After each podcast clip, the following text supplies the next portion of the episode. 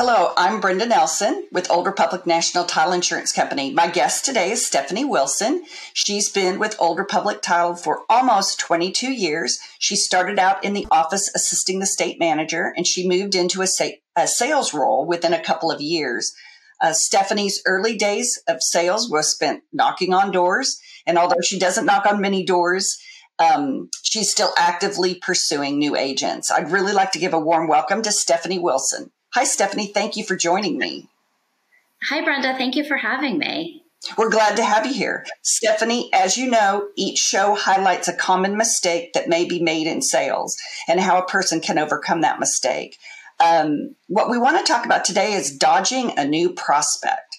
I know we've talked about fearing a prospect before, but what does dodging a new prospect look like? Yeah, so I think, um, you know, being in sales, I think the hardest thing, what we think is the hardest thing, is identifying a prospect. And that is very challenging. But then you have, once you've identified the prospect and you've probably had that first initial meeting, you then have the follow up, which can really be almost just as daunting and as difficult as that initial meeting. Um, and what that can look like is, you know, when you have your first initial meeting, you gather information, maybe you find out who else they write with, how much business they have, their knowledge of the business. And then, of course, you want to walk away knowing, you know, what the expectations are, you know, what are they looking for from you and what what are you going to look for from them? So i think when it comes into you know once you have all that information you know you, you walk away and you figure out what your next step is. And i think sometimes that information cannot be what you expected. So for mm-hmm. example you know maybe they are looking for someone who's going to be their marketing partner and you know that's going to cost a lot of money. And you know maybe you don't think you have the budget for that money you know? And so those are all things that you have that information and now you've told them that you're going to follow up with them and now you've got to. And maybe that information is not you don't have a plan for it or you can't you can't even do what they're looking for you to do. So then you're all of a sudden like oh i don't really know if i want to reach out to this prospect or if this prospect reached out to, to me like i don't know what i'm going to tell them. So sometimes you find yourself dodging them, quite mm-hmm. honestly, mm-hmm. and kind of pushing it to the side until maybe you figure out what you are going to do.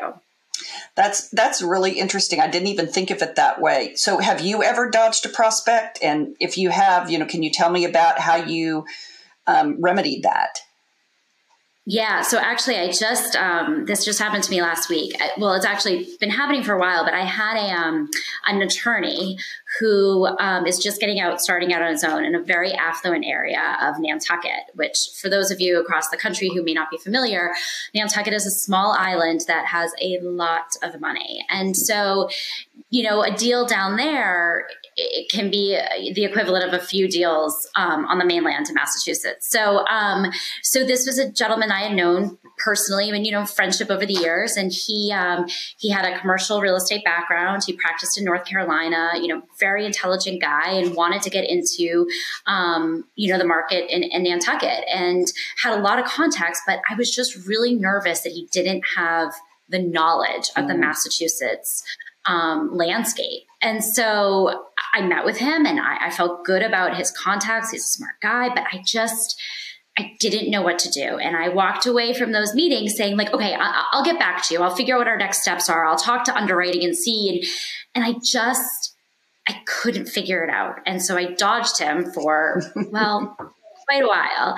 And then finally I was down there last week and I decided to bring along an underwriter because I felt like that was going to be his biggest obstacle was getting the knowledge, you know? And so I decided to, after I think my last meeting with him was in May. So here we are, you know, four months later, but I had brought an underwriter with me. And so it was having that other person there that I could bounce ideas off with and could have a conversation with and could kind of figure out, okay, where where is his lack of knowledge? Can we help him? So it was kind of um, I felt like how I did it was kind of just said, you know what, I'm gonna take, I'm just gonna jump in, but I'm gonna jump in with a partner. I'm gonna jump in and have someone else kind of mm-hmm. help me with this to kind of see what we can do as a team. So that's kind of what I did. That's a great strategy. So, if you were to bottom line me, what's the best way to recognize and manage this particular mistake or any other you might make?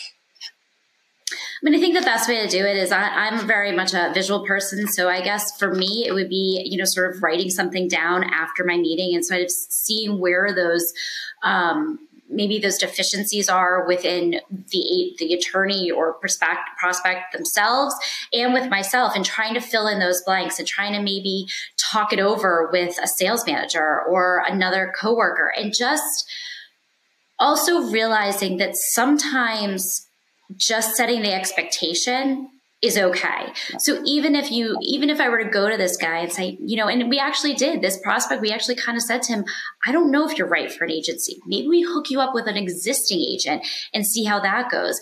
So I think just, just really writing it down, talking it over and realizing that you don't need to have all of those answers right up front. Mm. You can kind of let them know I'm working through this. I'm trying to figure out how we're going to do this because I'm going to be honest with you. We need you to have a little bit more knowledge, or, you know, we don't have a budget to support your marketing for six months. These are what we need from you. So, kind of just trying to take that fear out of it and just being honest. And, you know, and that goes a long way. And, um, and I, I, think you can get somewhere with that and just as i said talking it over with other with other people on your team and seeing if they can help you too yeah, and you brought you brought another team member in to see, you know, to take it a little mm-hmm. further. So I like that. Yep. Well, you know, Stephanie, thank you so much for your time and your expertise. This was a lot of great information. Well, thank you very much for having me, Brenda. It was really fun.